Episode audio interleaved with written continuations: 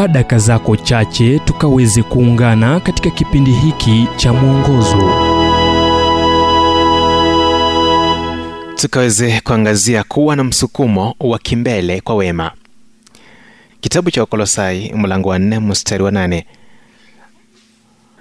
Ambaye nimemtuma kwenu kwa sababu hiyo hiyo ili mjue mambo yetu naye akawafariji mioyo yenu nimekuwa nikiwaza kuhusu mashine hii ya sifa na nikawa na shangaa iwapo haiwezi kuwa kitu kizuri cha mauzo katika ulimwengu unaoyumba zaidi mbele zako ukithibitisha sifa.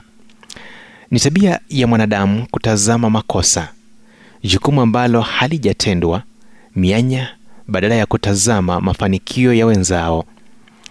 Wazazi fanyeni hivyo.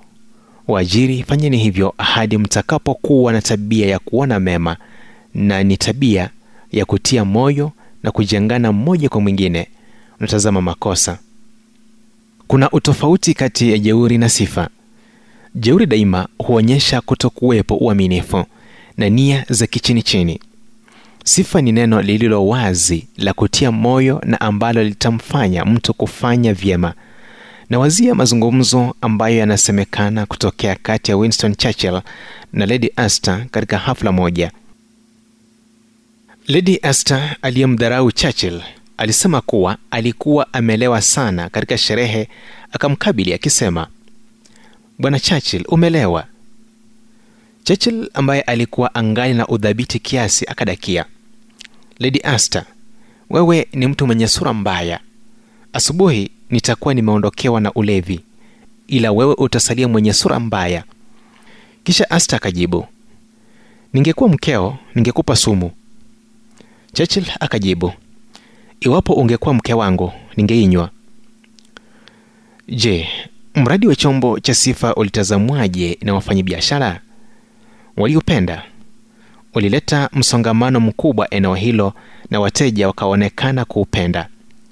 Hakika watu walianza kupita karibu na chombo hicho ili kuona jambo zuri ambalo kitasema juu yao. Ni jinsi unavyotoa sifa ndivyo inavyotofautisha chombo cha sifa kilicho na sauti zilizorekodiwa au mtu anayekutazama machoni na kukopa sifa iliyowekwa vizuri.